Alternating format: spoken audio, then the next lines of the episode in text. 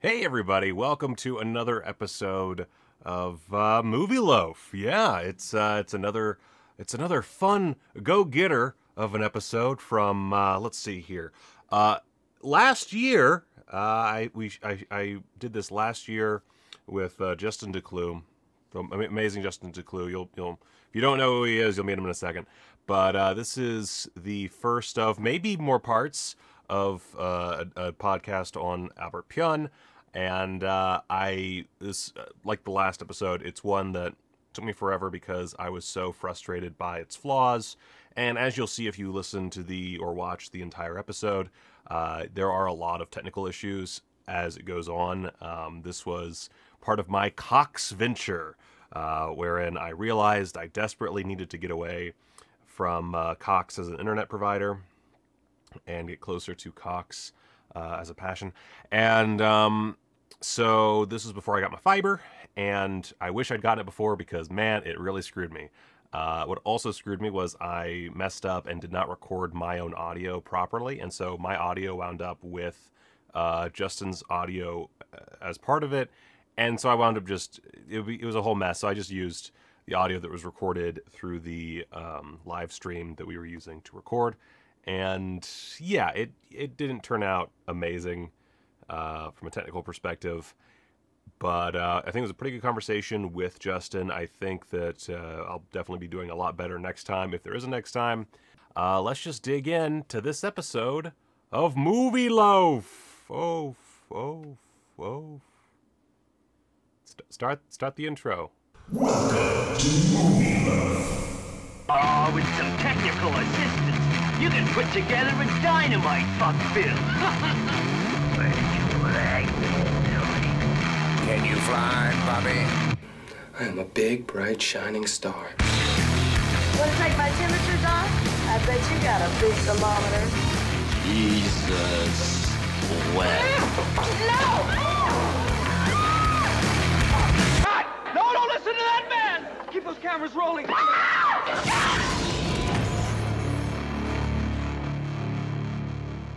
We are here with uh, the one, the only, the uh, sexual, uh, Justin DeClue uh, from the Important Cinema Club podcast, uh, and also author of a very special book, uh, Radioactive Dreams, The Cinema of Albert Pyun.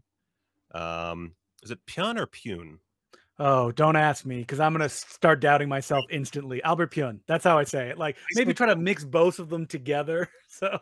I say Pyun as well, and I was listening to uh, y'all's episode on Albert Pyun, and Will was saying Pyun the entire time. Mm-hmm. Um, and at one point, you just like you slide into Pyun because uh, I think he like said like a pun or something. I, and... I have to say that my first language is not English, so I have permission to completely mispronounce anything. So oh, I'm aware.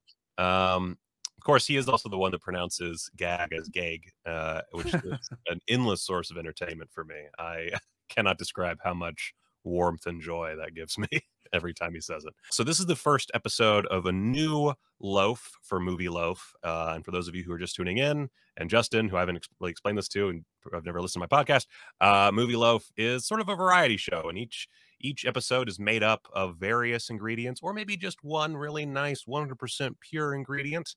Uh, and it really just depends on how long it goes. So if this is a thirty minute podcast, then uh, it's going to be part of an hour long show with another ingredient.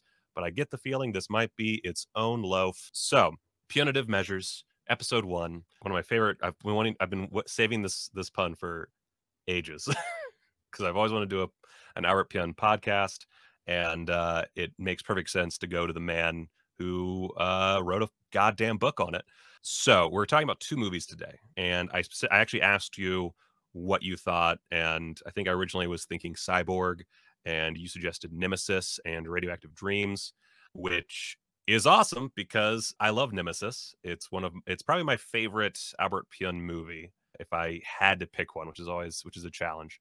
Uh, and then Radioactive Dreams is one that I have owned on V H S for a long time, and I never finished watching it because it looked like garbage. But I finally watched the YouTube version that someone put up, and uh, goddamn, I I just fucking spoilers for like the general consensus of this first episode, but uh, Fuck, I love Albert Pyun. God damn. God damn, I do. So I guess I got to ask you, what what's what what's your like what got you why are you hooked on the Pyun? So I had always known about Albert Pyun, and it wasn't until I was working in a video store in Toronto that a pal of mine, Adam, was like, have you seen Nemesis? You like all this Hong Kong stuff. There's kind of like Hong Kong style gunfights in Nemesis. And I went, okay, sure, I'll check it out. We had it out on like, you know, recommendation shelf. I picked it up, watched it, and went, whoa, what is this? It's wild. It's all over the place, but it's also filled with practical effects, great cyborg stuff, and also very much John Woo inspired gunfights at a time when like no one was doing it. Only Albert was, because this was his inspirations. And I think he had a much wider palette than most D T V filmmakers at the time. And over a long period, I watched a lot more of his movies, and I was like, oh, some of these are not good, but some of these are genuinely interesting in a way that I feel like he never gets, you know, the kudos for. And the more I read about his career, and Albert is a guy that he has done a million interviews. If you ask him, he will do an interview with you. And I discovered that he's a guy that just needs to make movies, not for any monetary reasons, but just from a pure passion place. And that I love. Those are always my favorite filmmakers. And I think what really like clicked into place was I saw Radioactive Dreams on the day that Donald Trump was elected in Austin, Texas, at an Alamo Drafthouse, because I accompanied my friend who was moving to Austin. We took a long road trip, and it ended with us seeing the movie there. And I was just blown away. I'd seen the movie before and really liked it, but seeing it up on the big screen, the colors just popped on the print that they were showing. I was like, I love this guy. He is awesome. And years later, when we decided, oh, we're going to show a print of Radioactive Dreams at the screening society that we do, I decided, eh, I'm going to write a little book to go along with it that I could just release at that screening, just do print on demand through Amazon, piece of cake. And that's how the book came about. Wasn't exactly a piece of cake, but it did get done, and you can now read it. So since you've seen an actual print, how how big of a difference? Radically different. I, I thought huge. So. Like the colors are like neon. Everything is very saturated. And even the best version, which is the German D V D, is very faded. Like it seems almost as if some of the contrast has been pulled out of it, unfortunately. Oh, that fucking sucks. Yeah, I yeah. was like, cause I was, I was watching, and I think the thing that really like threw me off when I first tried watching Radioactive Dreams, which I think is, it's his second movie. Is that right? Yes. So it was The Sword and the Sorcerer, and that was a big hit. And then he basically just drummed up the funding himself to make Radioactive Dreams, which is one of the reasons it hasn't gotten a D V D or Blu-ray release, is that no one really knows who owns it. So um, when I first started watching it, um, and you get that opening that's, and I guess Academy ratio, I, I didn't really yeah, pay it's Academy ratio. And it starts off, and that plus uh, the V H S that I was watching back way when, it was like, oh, this is just like cropped and shitty. Mm. And and then it turns out, no, he actually pulls a bit of a Wizard of the of Oz, and it all expands and it's colorful, and it gets apparently super neon, which I still have not properly seen, but I got the I got the gist. Yeah, uh, I love it's the doors open when, so basically the plot of Radioactive Dreams is that these two kids were put in a bunker when like the world went to shit and the bombs went off. And they were raised in this bunker by two men who they've been calling their fathers, and they've only, and eventually those fathers disappeared, and the kids raised themselves, and all they had were like dime store detective novels. So they like, you know, talk like, oh, we're going to go see a bunch of gals. And they decide we're going to leave our bunker into this radioactive wasteland. And when they finally leave, the doors open, it matches the aspect ratio widening, which until that German D V D release, you couldn't see unless you saw it in theaters, and I'm sure it probably didn't open that wide theatrically. No, yeah, and I I love I love I love how um, Albert Pyun loves loves his tropes. Mm-hmm. Um, he loves mashing his genres, or at very least uh, copying uh, these big bold genres. Of course, um, you know, you you point out in your um, entry in your book on Nemesis that it's. It's like Blade Runner, and uh, in this instance, we have we got post-apocalyptic, we've got film noir, uh, we've got musical. I feel like a few other genres in there, and basically the the idea of the film is, for those who haven't seen it, which again, free, freely available on YouTube. Sadly, it, that's really the best option. Yeah, it's the best way to watch it. If you get a chance to see a print, get on that. I know that I would drive across the country right now. Uh, and I just drove across the country. I would do it again if I could go see uh, a, a print of Radioactive. A G F A owns a print of the film, America Genre Film Archives, and it's rentable. We just rented it. We just paid the fee and we were able to show it. Oh, man. Oh, there's a new art theater opening in Vegas, too. Maybe you could convince them. Oh, shit. I'll put, I'll put up that money. Fuck. Yeah. Shit. Come on. All right. So uh, these two, the, the two brothers, ostensibly, although they might not even be brothers, who knows? They, uh, they, they eventually escape out of the bunker that they're in, and they go on this road trip. And that's the, the film is, is set up as a road trip. Um, that's kind of what you... It's not, though. But it's not. It is one hundred percent not. Within, like, it feels like budget considerations, because they like step out and you're like, whoa, look at this wasteland that they will traverse and have adventures. And oh, what? No, they're in the underground for the rest of the movie. Yeah, that's a that's a Pyun trope I've noticed. Um, uh, Alien from L A, I think, is the most recent one. Not most recent, like chronologically, but most mm-hmm. recent that I've physically seen. Put out on a beautiful Blu-ray by Vinegar Syndrome, where it's, oh, this girl's going to go on this adventure. And what is it? It's just she's underground for an hour and fifteen minutes or something. Yeah.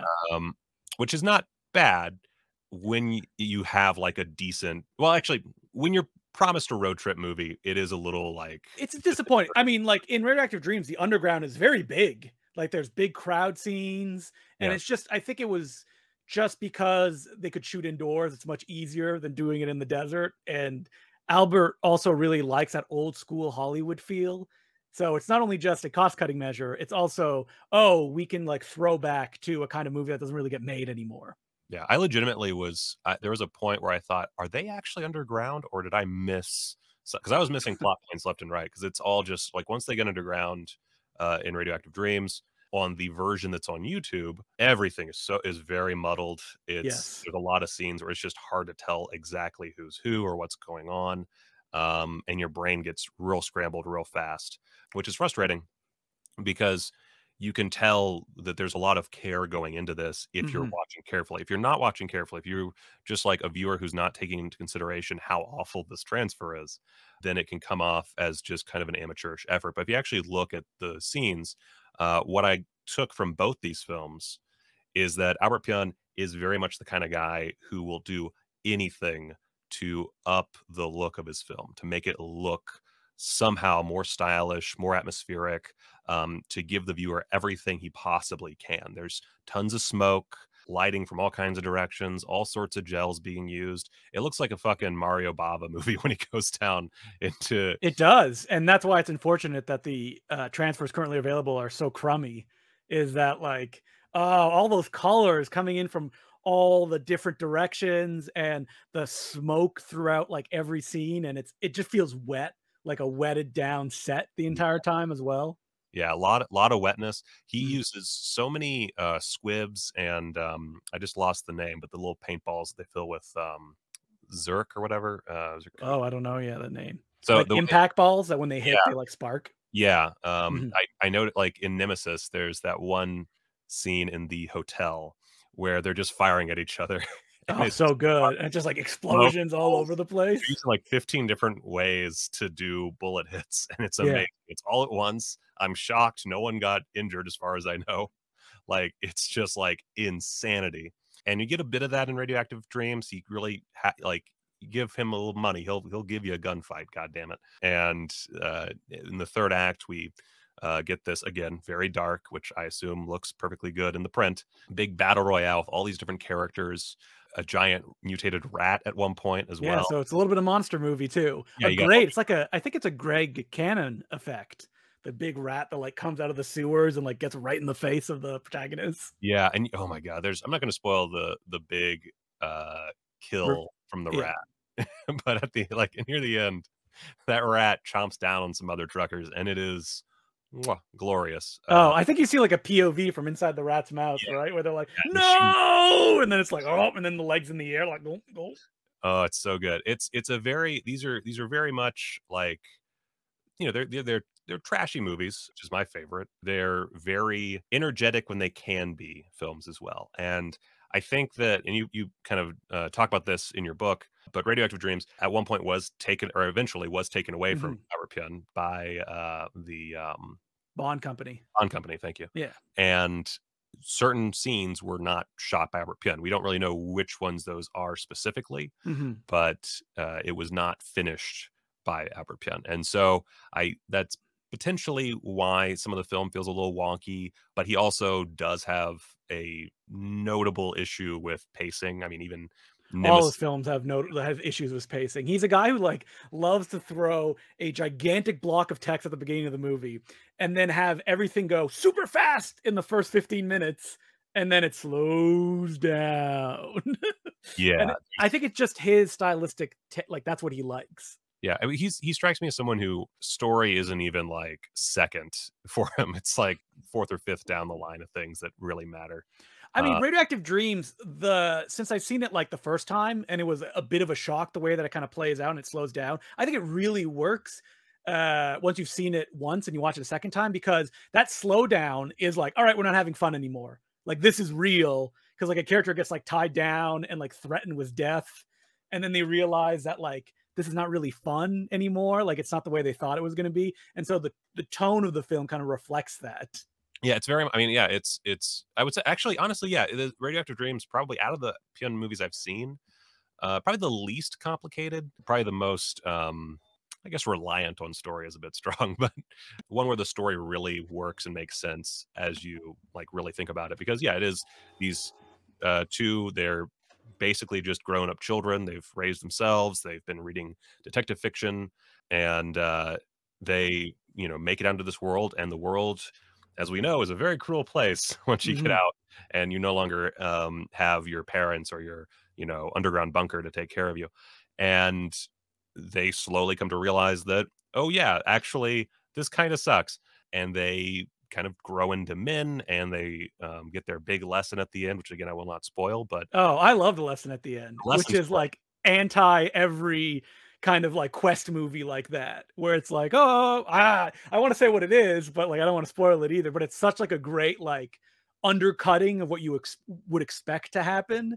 And it's also the journey of the characters. We didn't even mention played by uh, Michael Dudikoff and uh, the director of Out. Yes.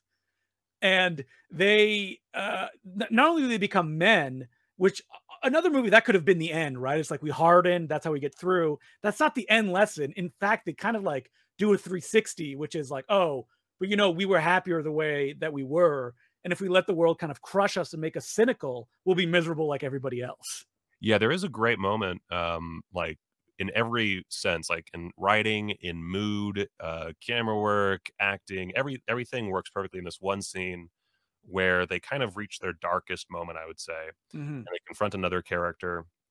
A lot of femme fatales in this too, which of course trademark for the noir genre, but also uh, Albert Pyun, noted lover of strong women, um, often very literal. Yeah, um, uh, you know, thematically and physically. loves loves it. No qualms about that. He's uh, lots of muscles, or at least uh, with a lot of story muscle. Mm-hmm. Um, and in this case, we get a lot of story muscle with uh, with uh, Lisa Blunt, right? Um, I believe so. I'm terrible with actors' names, but that sounds about correct. Yeah, yeah.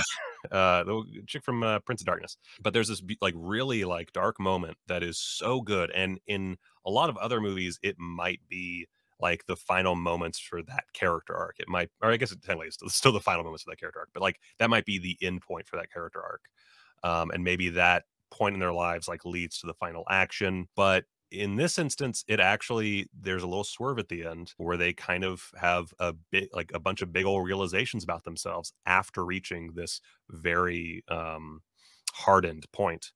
And uh, it's, it hits really well. Like I was like, there were, I had those moments throughout Radioactive Dreams where I was feeling the pacing issues, mm-hmm. and I was like, I was like, and I knew about the Bond Company thing. It's like, fuck, what's gonna like, how is this gonna like start to fall apart? And it never does. Like, all of the uh that, you know, outside influence, like it hinders elements of the product, but the final product is actually really good. And yeah, it's great. I mean, I think Albert said that he lost like two thirds of the funding or something like that before the movie started. Like someone pulled out as well, which led to the problems that he had with the Bond Company. And with that in mind, you want to be like, mm, all right, I'll cut this some chances because I know. But by the time it reaches the end, from a storytelling point, like it hits all the beats it needs to do. The performances are great from the cast. And we didn't even talk about the musical score, which I love. Oh, just a soundtrack of original songs for this movie. Yeah, and uh, featuring, I think, four songs from Susad. Yep. Uh, so Tony Riparetti, um, who did those songs with Susad because he was part of the band. He became Albert Pyun's like go-to, or not even go-to, just his music composer. And you can see like the seeds of them right here. But all the songs are great, all from bands who a lot of them it's like the only song they ever wrote. Yeah. Um, and you you have a interview with him in the book, right? I do, yes. Which again, guys, this this book, I'm not I'm he did not tell me to do this. I bought this on the board. Um, I really enjoyed it. You know, there's a few, few typos here and there, but that's okay because um, Justin speaks with typos, so that's that's all right. I worked uh, so hard on trying to get all those typos out of that book. I've, and I've, every I've, time someone says that there's one more, it's like a knife through my heart. Well, that just is more reason to do an extended and revised edition where you make it even bigger and chunkier. No, I don't want to touch that book again. Bigger and chunkier, Justin. Give me bigger and chunkier. No.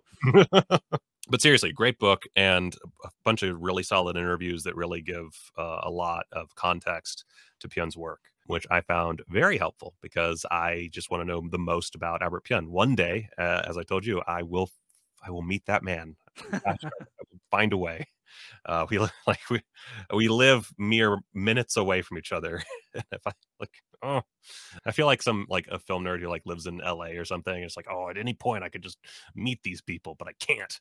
Yeah, I mean, Albert probably doesn't go out very much because he's been no. sick for a long time. Yeah, so. he's, he's he is he's very sick, but still working. Every like I yeah, see, Facebook that's posts. What keeps him going is yeah. getting the camera out. And there's a documentary about him that's that people have been working on it for ages. It's from the people who did the Gilda Radner doc uh, really? that was on Netflix. So yeah, and uh, I saw the director of it commented on something Albert posted, and I was in the thread too. And she's like, "It's coming. It'll be done soon, probably in uh, tw early twenty twenty-two." So fingers crossed. Oh, fingers crossed. Yeah. yeah. Okay. Well, that's one thing to check off my list. I was, I don't even make any documentaries. Got it. Sweet. No. Nope. Yeah. Not, no documentaries about him. Or maybe you'll watch and be like, oh, I, there's more there that I can get out of it. The thing is, like, people always ask me, like, did you interview Albert for the book? And I said, no. Number one, because I was writing it very quickly and I needed to just get through it. And number two is that I didn't want to like, like it would get in my head if he said some stuff about the movies I was writing about. I wanted to be very kind of like, um, just my personal opinions about the stuff. So it's not like big historical things with like, you know, go to this article of Starlog where they wrote about this uh, movie because I would never end. Right. And uh, number three was that I feel like when you, he does interviews, he oftentimes just gives the same answer because you get asked about the same thing over and over and over again. So he has like his go-to things, and he was very ill as well. And I was like, I don't want to bother him with this stuff. So uh, Nemesis. Mm-hmm. Well, first off, actually, what what is your favorite um, Pyun film? Probably Radioactive Dreams. Okay. I would have to say that's the one when people ask me like, "What would you recommend when it comes to Albert?" I'd be like, "Oh, Radioactive Dreams." It's not really an action movie, which is like what I really like when he really gets into that stuff, like Nemesis, which is really fun. It, I just feel like I love the poppiness of it. I love that it's in a period of time where this was still like a passion project for him. At a certain point, pretty much after the next film, Dangerously Close, you feel like he's at a constant run. But there aren't like, you know, maybe he'd really like to make a movie and he does it, but he, he doesn't get to like kind of uh, soak it in as much as you would want him to. Like Radioactive Dreams feels like, oh, there's a movie I always wanted to make, so I get to make it. And that's why I really love it. And it's so weird. There's nothing like it. That's why I like recommending it as well. Like Nemesis is great. Love Nemesis, but it's also familiar to other stuff that we know. So it may be difficult for some people to be like, okay, well, I've seen this before. What is different about it? I'm like, oh, but it's the best version. But Radioactive Dreams, because it's so singular, it's an easy one to go to. That makes sense. I mean, that's fair. And it's a very, like, it's, I was, I was shocked to see that it, or to, to realize that it's one of his films that really just beginning to end, minus the obvious issues that always come mm-hmm. up, uh, just works as a whole. It's just a nice cohesive film, and frankly, yeah, it's cohesiveness not really in Albert's vocabulary. um which I dig. I um I like if there's any filmmaker, and one of the reasons I I have I have now two filmmaker centered uh series on this podcast. uh I've got this one and I've got the one on Jess Franco. Mm. Um and specifically because they're two filmmakers who just inspire the shit out of me. Oh, uh, I love Jess Franco too. They're just they're so like it's just so like we've I've got to make a fucking movie. Why are we making movies now, Michael? Why are we making movies now? Right now, I'm trying to get a film made this year because I I had a two years streak where twenty eighteen my first movie came out, twenty nineteen my second movie came out. I was like, fuck yeah, all right, going good. And money's rolling back, in. And then, uh, yeah, uh, you know, uh, and then uh, twenty twenty just smacked my ass down. And I, I technically had a short film done in twenty twenty. And so, like, if you were just look at the I M D B page, then technically I have a movie finished in twenty twenty. It's, you know, still just a short shot on beta, but still it's a short mm. uh, or it's a film. And I'm desperate to get a film done this year, but it's so challenging with all the issues, and like the months are are going down, down, down. But then I look at Albert Pyun and I look at Jess Franco and I look at the like a bajillion movies. Like I think Albert Pyun did like six, had like six or seven movies come out in like nineteen ninety-four or something. Yeah, uh, I don't know what his his best year was. I, I write about it in the book.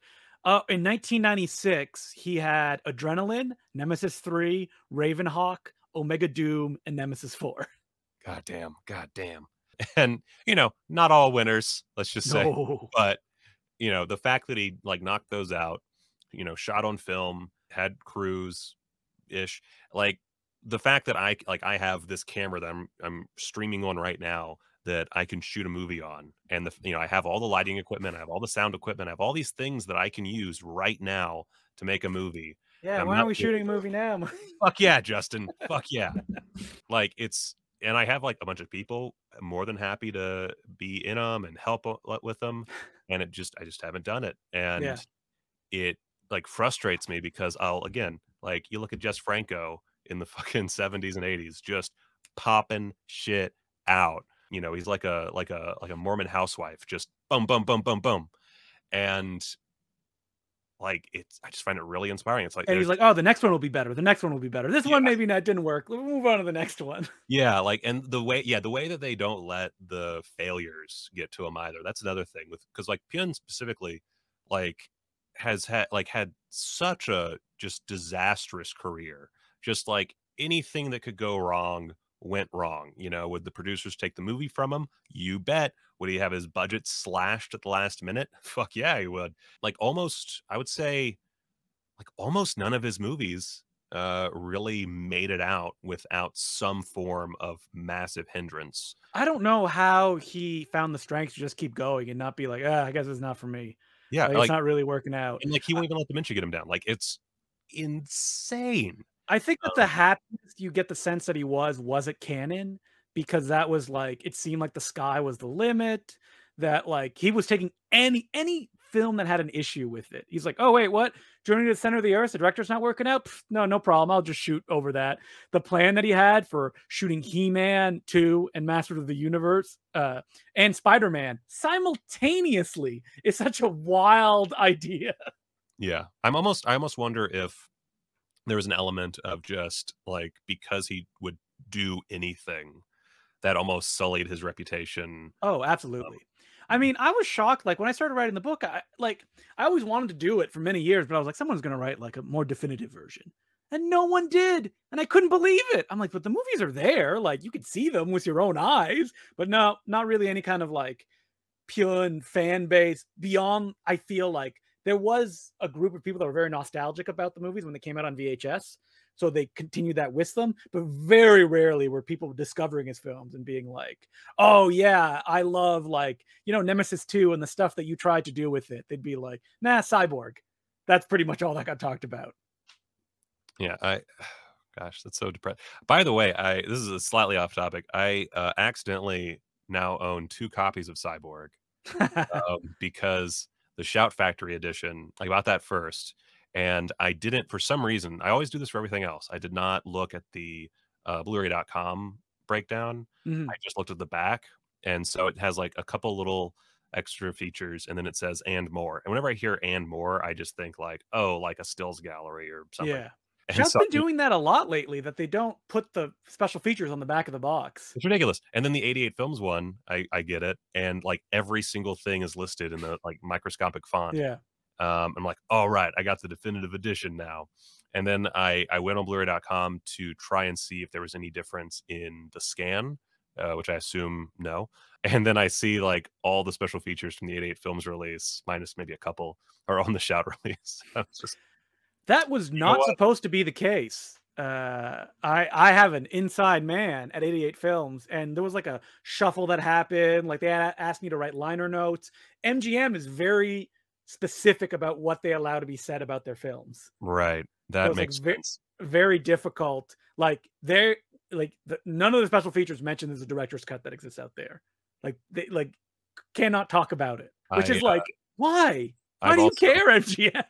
I've also heard stories about M G M. Yeah, uh, from inside, and uh, yeah, they suck ass. I, I, like the I, Mac and Me video feature where the director's like, "Yeah, everything's good. Well, great shoot. Yep, that's it." And you're like, how can that be it? What is going on? And then Impossible. You hear like uh, the Ballyhoo uh, motion pictures guys like, oh no, the interview was crazy, but they wouldn't allow us to include it. Yeah, like, I've, I've heard about like, I've been told about like um, lengths of, of featurettes from other labels and like how like this ten minute um, interview was actually like two hours of, mm-hmm. of great material and how to get whipped down. Uh, it's it's insane, um, especially for yeah something as like like who gives a fuck? Like honestly, who cares? Yeah, no one in the mainstream gives a single iota of a fuck uh, about Cyborg. They just don't. Like you know the Jean-Claude Van Damme fans. That's about it, and that's I wouldn't even call that mainstream anymore.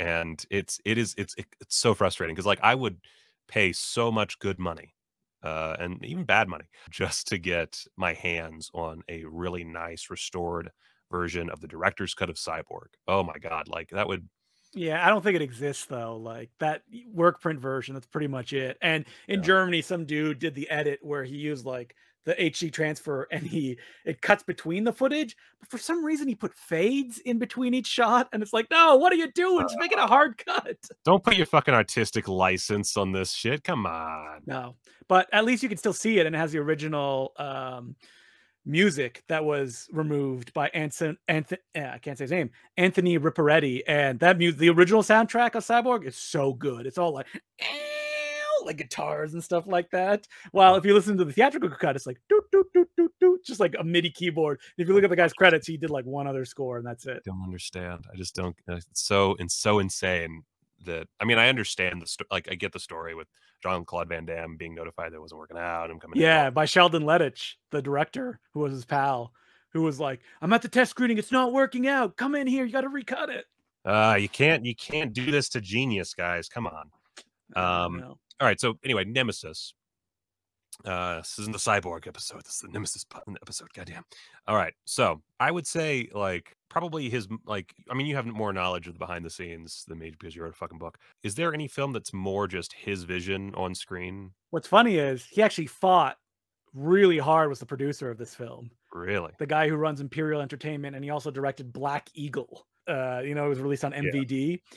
And they really butted heads on this, but it does fear it feels pure Pyun that they're like, do whatever you want, like go wild with it, and he does, because it's like all of his preoccupations, all of his stylistic tics, good and bad, but also done in a way where you don't feel that it's hampered by the budget. Yeah, that's when like it's I mean, there are there's there's low points, and they're they're common Pyun low points. Uh, we mm. already mentioned the plot thing and the pacing thing, which there are like they spend a lot of time in that like hotel location. Yes, um, they like there's just a lot of like lulls. There's um, a lot of uh wait, where's Olivier Gruner, where'd he go, why are we hanging out with the naked Thomas Jane now? Yeah, um poor Billy. There's also really the the acting is um for the most part uh I put this abysmal uh in in Nemesis. There's good stuff, there's Tim Thomerson, uh there's that very brief role from Thomas Jane. Uh, they're all robots, that's why yeah. that's why their acting's not so hot, they're not used to being human yet. Sure, yeah yeah yeah yeah yeah um Olivier Gruner,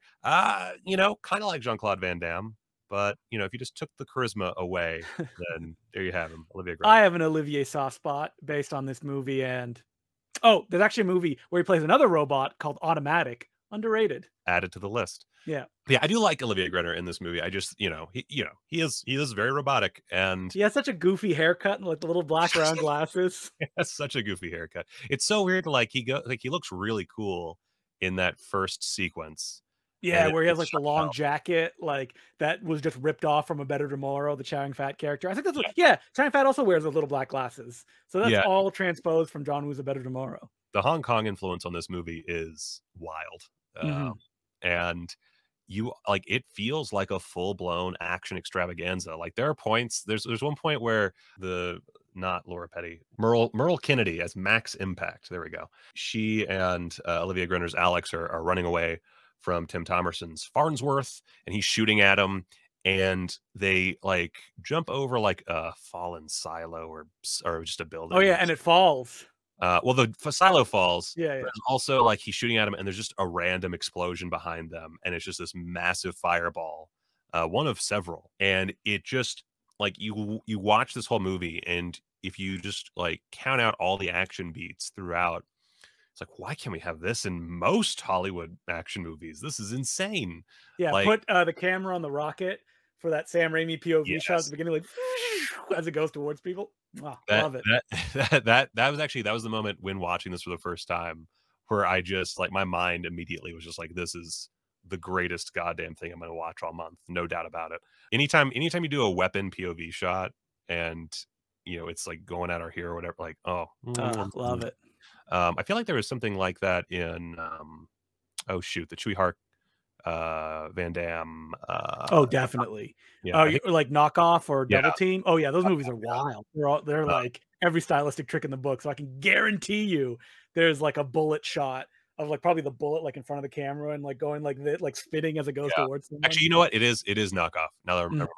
mm. it, it is a Knockoff. Uh probably the best, my probably like unironically one of my top five Jean-Claude Van Damme movies, if oh not absolutely top.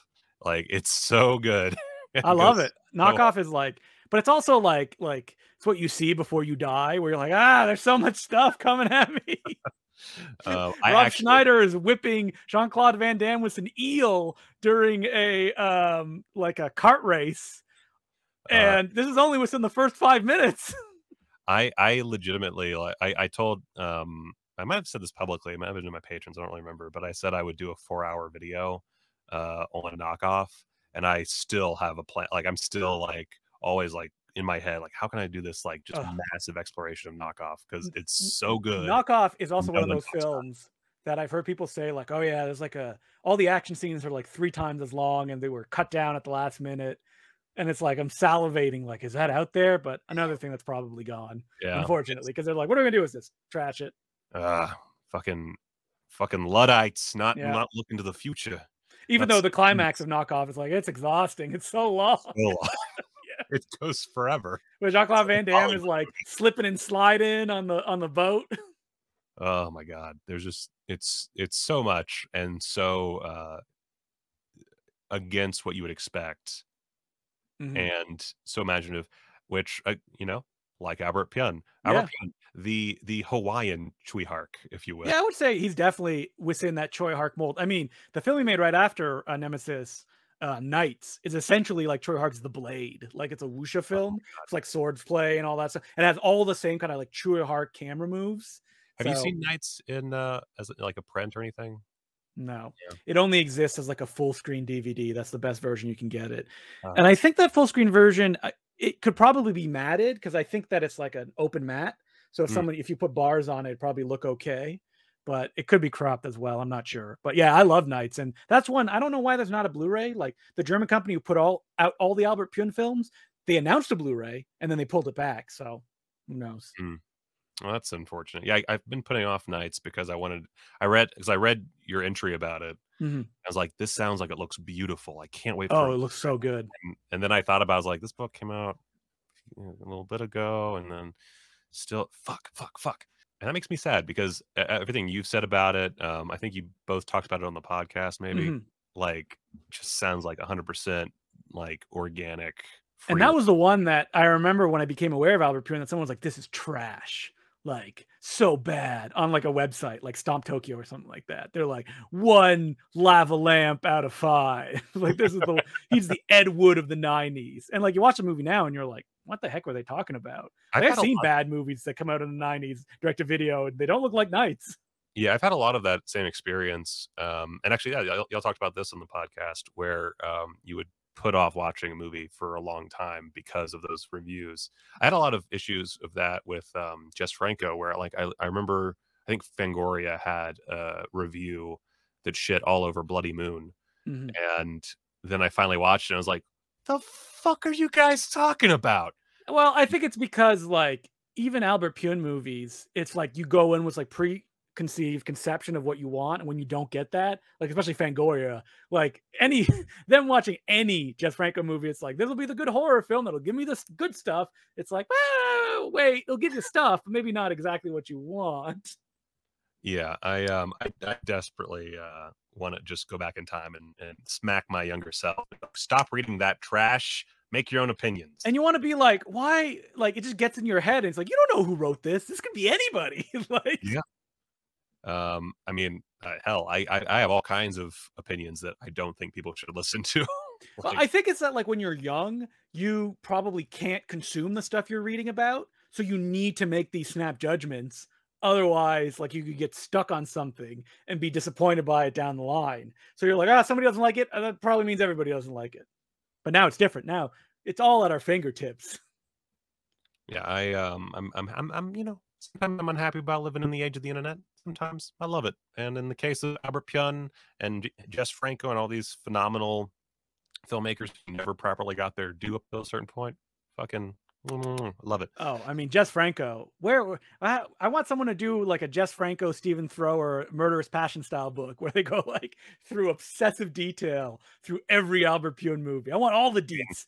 There's don't, so don't many bodies that are buried around the making of every one of those films, and I want to hear about all of it. Oh man, you might have given me a new passion in life because I. I mean, uh... I've heard like so. I did an interview for that documentary in New York. Like they just brought me in, did an interview, left, and as I was leaving, the editor of Radioactive Dreams was waiting to come in, and we chatted, and I got like so much good stuff. Like just talking to him there, I'm like, no, I want to know more. Man, I, I really like, I would love this, but just like, I don't know, like, let's say like eight more of these. Yes, I the agree. Podcast listeners don't know what I'm talking about. I'm holding up his book and, and, and basically explaining that I need to be the size of War and Peace. I will say, book. I'm not the person to write that, but I, I would love to read the person that does. Right. Okay. So we didn't really talk about Nemesis too much. Yes. That was completely off track. Yeah. Uh, that's probably, that was mostly my fault. So uh, yeah. So Nemesis, uh, the story of a actually real quick. So you, I, I read, I think a Letterboxd review, maybe you know, I, I could be wrong, but what you said that there was a character who like swapped bodies with another character that you didn't know still the third time. Which part of that? I don't remember. I'm trying to think of what that would be. That sounds like something I would write, but yeah. Cause they're like trading minds, aren't they? Between yeah. each other throughout the movie. And I was like, oh, that's the same character who switched bodies. Very convoluted. Yeah, it's a very, it's a very confused, like you, I can't uh, actually, uh, I can't give like a detailed plot synopsis. And there's like giant time skips too, where it's like, now it's ten years later, or is it five? Maybe it's just five months. And you're like, ah, I can't keep track. All back to back too. Yeah, it's very, you gotta, I, I would say like for a lot of these kind of movies, you really just need to approach it like an art film or like mm-hmm. some kind of like a, a David Lynch movie where, you know, just, just enjoy the vibe, man. Don't, You don't understand what's going on? That's fine. Fuck it. Uh, you know, you could walk in ten minutes late to this movie and really not miss a whole lot. Except uh, for amazing. Yeah, you would. The action. Big action scene that happens yeah. at the beginning of the movie. Except for the, like one of the greatest action sequences in indie or in like low budget yeah. action cinema, which we just get like, again, more and more of. Uh, our, our guy gets all messed up. Uh, in this, yeah, he gets act. like his whole body blown apart. It's revealed yeah. that he's like a robot, and he's he's con he's contending with this idea of being human. You know, how much of him is human? Uh, you have all these evil cyborg characters saying, "You're not human at all, Alex." Mm. Um, and he gets blown apart, and then he's rebuilt, and then he goes to prison, I guess, at one point. Or yeah, something. And he grows long hair, and he like meditates in a long hallway outside. Uh, and Tim Thomerson's like, I'm Tim Thomerson, and I'm I'm on set today, so we're gonna be talking about you doing a mission, okay, bud? Uh, and he's all sinister and shit. Which, if you love sinister Tim Thomerson, Nemesis, kind of the nemesis of Nemesis. Who is really the nemesis? Perhaps it's nemesis. You, the viewer. Maybe the nemesis was the friends we made along yeah, the along way. the way. Yep. We also get uh, Kerry Hiroyuki Tagawa fairly late in the film, which just weird to see him in anything that's not Mortal Kombat for me. Brion James is doing a crazy accent, which he loves to do. Yeah, Brion James, uh, not in the movie nearly enough. No. Um, and then also Tom Matthews plays a henchman. Tom wow. Matthews, uh, one of Albert Pyun's uh, staple of players, who said he would do an interview with me, but then when I asked afterwards, no response. Oh, Tom Matthews. I know. Oh, Tommy Jarvis, you bastard. Tom Matthews, star of uh, Albert Pyun's, takes place in one single boxing ring film, Blood Match.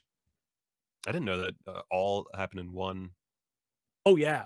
Wow. It, just one room, just like the arena they rented for uh, Bloodsport two. They had a couple extra days with it, so they made an entire movie.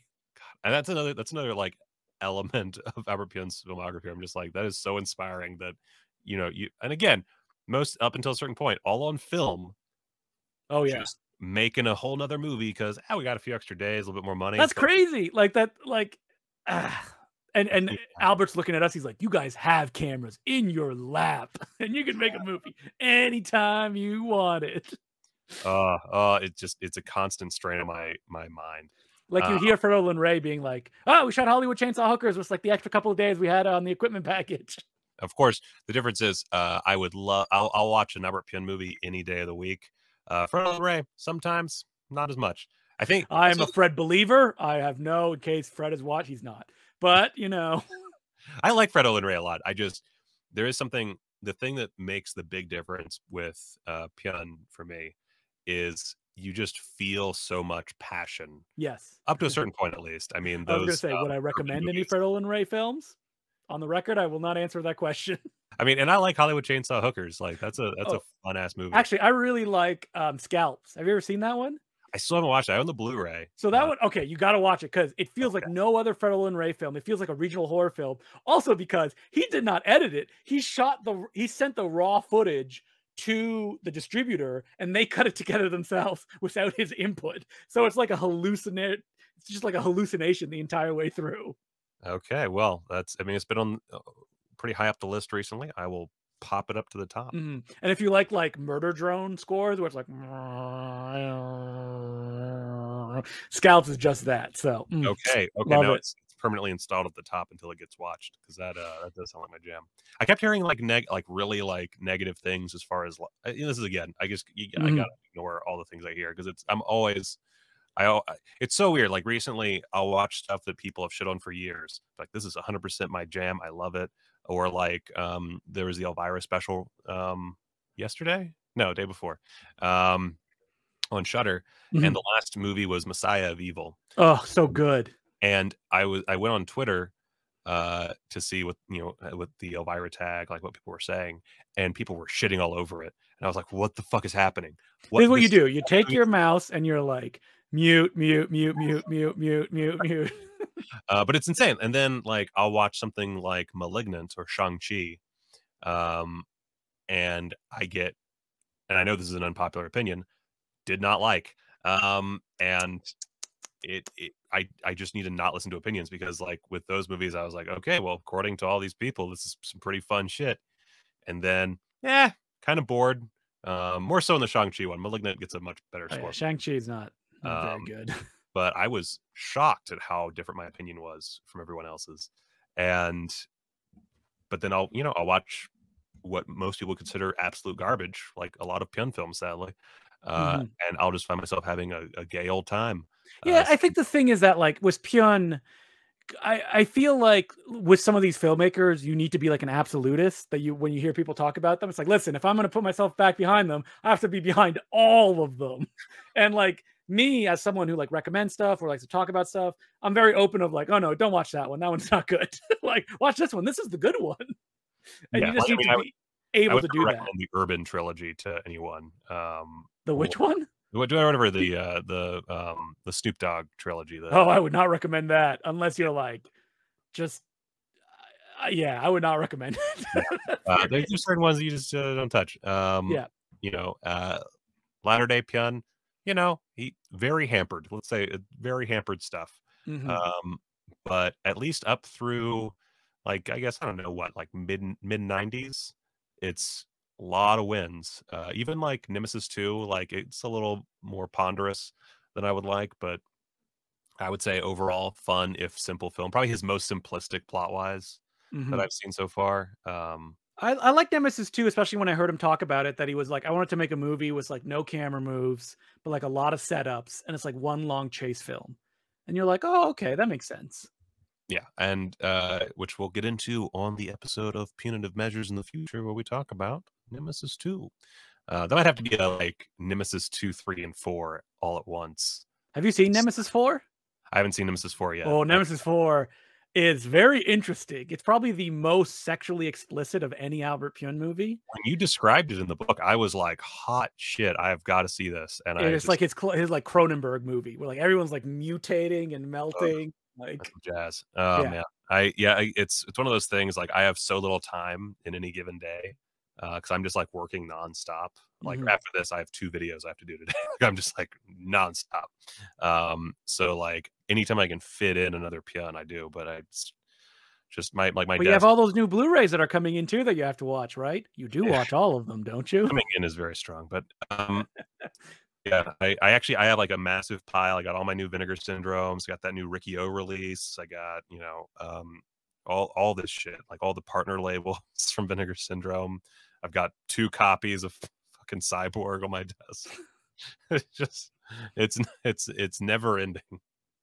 Um, and every day it just, it's like, I watch less movies, but I have more. Mm-hmm. Um, that's how it works. Uh, I guess, you know, I don't know that there's like much to say about Nemesis. Yeah. Other than it's like, so, it's big, it's operatic, it's wild. Yeah. Like the plot is convoluted, but it's a straightforward concept. Um, And it really just boils down to, we have a bunch of mostly pretty people mm-hmm. uh, doing really amazing action sequences. Backflipping off waterfalls and shooting a rocket launcher at, uh, a, at a guy. And it's, and it's also, it's so to this movie's credit that the first really bad um, special effect is in the last like five minutes. Um Wait, wait, wait. Are you about to say that the stop motion Tim Thomerson is a bad special effect? Maybe like one one shot. One shot's a little I, I love that. And and the way that it goes from like stop motion to like the the the um just like the the head that they had, and you see like Olivier Gruner punching it.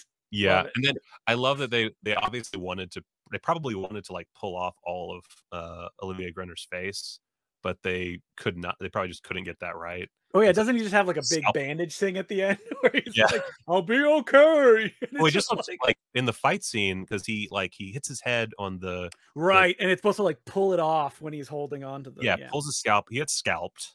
Spoilers, this doesn't really matter. Um, I feel like Radioactive Dreams you can spoil. You can't really spoil uh, Nemesis. You can't really spoil Nemesis because it's like action scenes, it's like you experience yeah. it. Um, but he gets so he gets scalped, and it just looks like he has like he's just a really weird bald guy. Uh, if this, and it's it's it's cool, but it's like they totally wanted to just rip his face off. And then I love that at the end he, he's all bandaged up, and they have this moment where, um, uh, oh shoot, the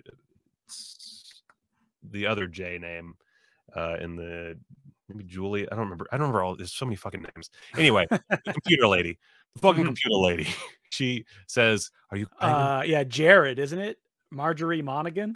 Jared? I thought Jared or is, I thought Jared was the Maybe I'm getting or Julian. Oh my god, there's so many J names in this. Tip to screenwriters. Uh any chance you can, do not give characters the same letter of the alphabet for their name. Like they should all start with different letters as unless much as their name is Brick Bardo, which Albert Pyun names a character in almost all of his movies. Starting in Radioactive Dreams. Yeah. Yep, that's right. Um So, uh, but so like she says, "Are you crying over there?" And you can kind of see his like lip quivering a bit.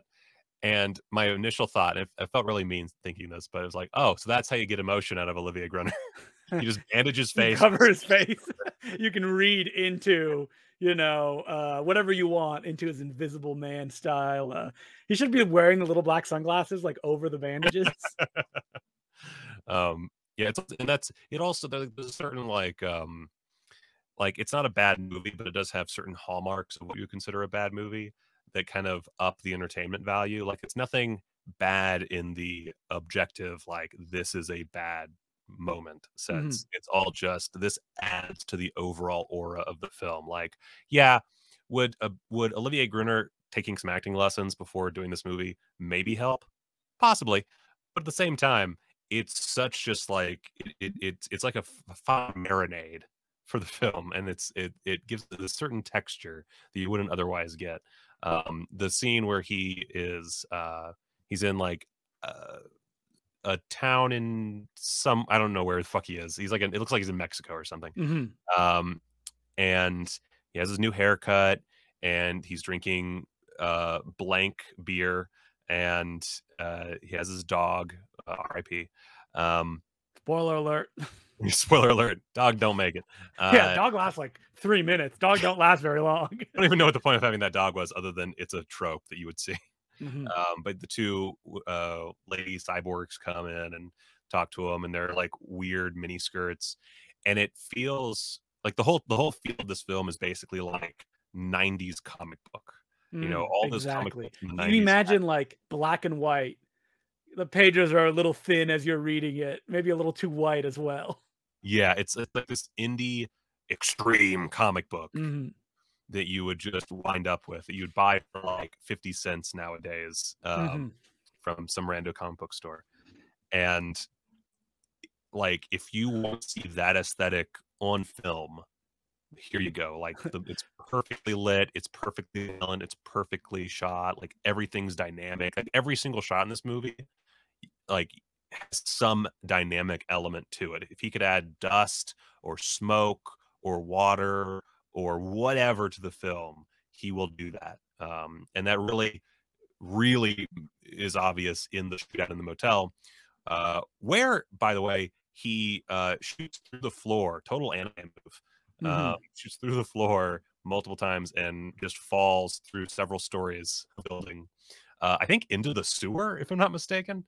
Um, like I'm trying to think, I think maybe he just lands on the bottom floor, doesn't he? It might. I, I feel like it was like a really dark passageway, but I could mm-hmm. be misremembering now. I love uh, that shot of Olivier Gruner falling through the floors. Yeah, like the camera just, under him, and he's like, oh, so good. Yeah, it's like watching a magic trick. It's yeah. it's it's stellar. But right before that, you get this big shootout um, with that is the most just unnecessarily explosive like uh, shootout in a room of all time. Whole like walls. Well, I think they're just it, the, the people firing are standing like five feet away from each other, and the joke is they're robots, so they're just like just the walls are exploding. They're being riddled by bullets the entire time. You have, um, as I mentioned, like basically up top, like there are there's squibs, there's um, the like uh, basically. So for those that don't know how special effects work in um, gunfights, um, you have squibs, which I bet most people know what a squib is. It's just a little explosive that you attach to a person or an object, and it has like a little bit of like basically gunpowder inside, and it blows up, but it's so tiny that it just like creates like what it looks like a bullet uh, effect, and then also. You have these basic paintballs. This is essentially what they are. Um, and they can be full of either dust or zirconium something or another. I'm, I'm not good with chemicals. I didn't do well in chemistry in high school or like anywhere in high school. Um, basically a little mini explosive that creates sparks. Um, and you, um, a special gun for it, I, I cannot remember the name, but it's ba essentially it's a paintball gun. Uh, and you, for to get the like the hitting something and dust pops off, you hit, shoot the dust balls, and if you want to uh then you shoot the balls, and if you just want to blow a hole through something, it's a wide quib, um and either way it looks in rad. Um and, for those, and like these are expensive things. You get a pyrotechnician uh on set to do them. Like you can't you can't even do the dust, but uh to To get and use squibs, use the zero things, uh, you have to be a licensed pyrotechnician um, and to hire that. Um, the actual um, squibs and balls cost money. Like it's it's it's a very, um, challenging deal. And like two actors getting riddled squibs. The background just all sparks and explosions. It's insane. It's absolutely, and the fact like this is definitely the moment in the film the most just what the whole shit, um everything's being shot up moment. But the whole like the film is filled with these sequences where, you know, uh, shots are hitting various objects. Like there's very little, a lot of um, low budget and no budget. You'll see like a lot of like firing of guns, and there's like there's no um, there's no flash from the barrel. It doesn't like obviously hit anything. Like they only be like throwing some sound effects, but you don't see like the dust popping off of objects or you know metal walls sparking everywhere, shit getting blown to pieces. And by by having all these things and not succumbing to laziness, um, and like putting the budget where it needs to go, you know, shows that he wants that nature in the film. Um, I mean, for people that don't know as well, like it's so difficult to clean up, and that's why people don't do it.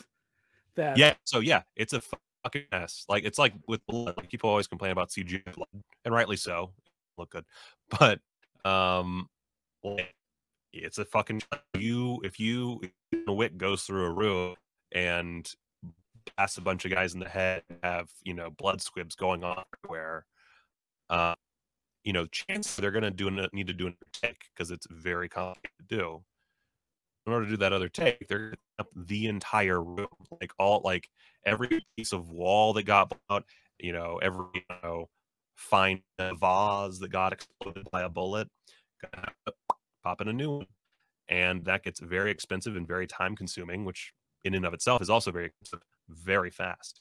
Um, so to see all these, all this, again, very tactile action, Uh, throughout the film, like it's, it's, it's a, it's like a bygone era now, but also it just makes the whole film all that more um, exciting and entertaining. So, I yeah, I, I love I love Nemesis so much. Um, I would say I would say like now that like after talking about these, Radioactive Dreams is probably the better film as a story, um, mm-hmm. and as a cohesive piece. But Nemesis, like it really, like as you, you said, you say in your book, uh, it's what could have been mm-hmm. given, like, you know, his, if he hadn't been uh, stifled by all these different forces throughout his career. And yeah, it, it definitely, like, I imagine, imagining the world where Albert Pyun, like, like Nemesis took off, maybe like Cyborg didn't get tempered and whatever. One of these early movies like shot up to the stratosphere and he actually got the opportunities that he deserved and was given full control, um, or at least standard control, like even mm-hmm. that. Um, imagining that world is instantly depressing because I feel like we missed out on this massive career. Like Albert Pyun, and th this could go different ways for different people. I personally, I, I have like this soft spot for Michael Bay. Um, mm-hmm. His movies. Uh, And to me, like, Albert should have been like the Michael Bay before there was a Michael Bay. He should have been the one who was getting the keys to all the Jerry Bruckheimer vehicles and should have been the one like doing the big fucking spectacle movies, um, because he fucking had the eye, or has the eye.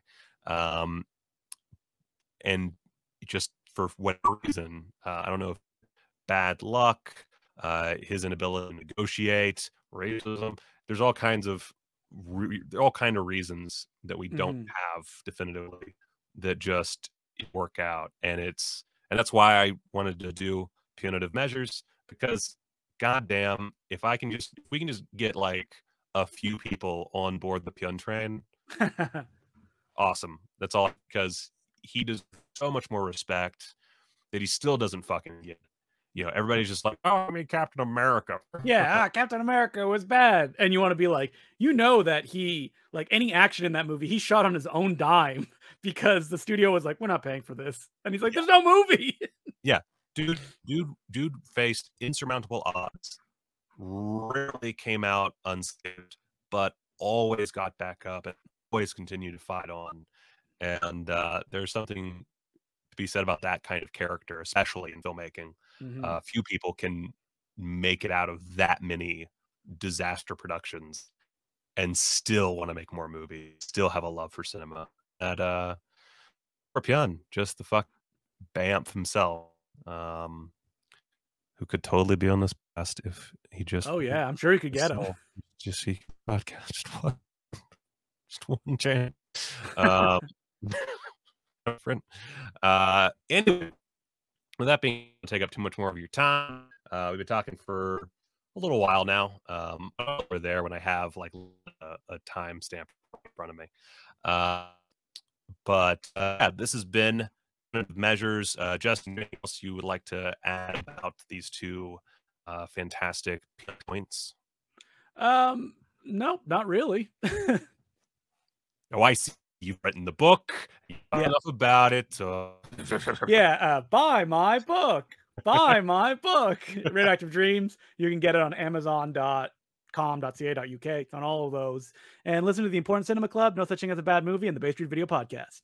And subscribe on Film Trap on YouTube. All oh, yeah. Oh, Gold Ninja Video, too. Ah, too much stuff. Too Not much. enough, though. Um, and, uh, oh, before we leave, by the way, uh, Teddy Bomb. Um, I, I have not watched your, your um, second feature yet. Uh, I own it. I just time, but I did make time, and uh, that moment where you put Nemesis on the shelf just like touched my heart in a special way, um, and also we'll film. So guys, go to Gold Ninja Video, uh, buy all kinds of stuff. So don't forget to add in Bomb because uh, it's a thumbs up, and I'll talk more about that in a video in the future, probably called The Importance of Justin DeClue. I feel like that'd be great. Ooh, I like that I title, know. yeah. yeah. Um, that, that'll, that's a little future for you kids. That's uh, that being said, thank you so much. Like, subscribe, all that. Don't forget to subscribe uh, on your choice to Movie Loaf, uh, as well as uh, my channel called Michael Keane, because I like to be confused with guitarists. And uh, until next time, guys, movie.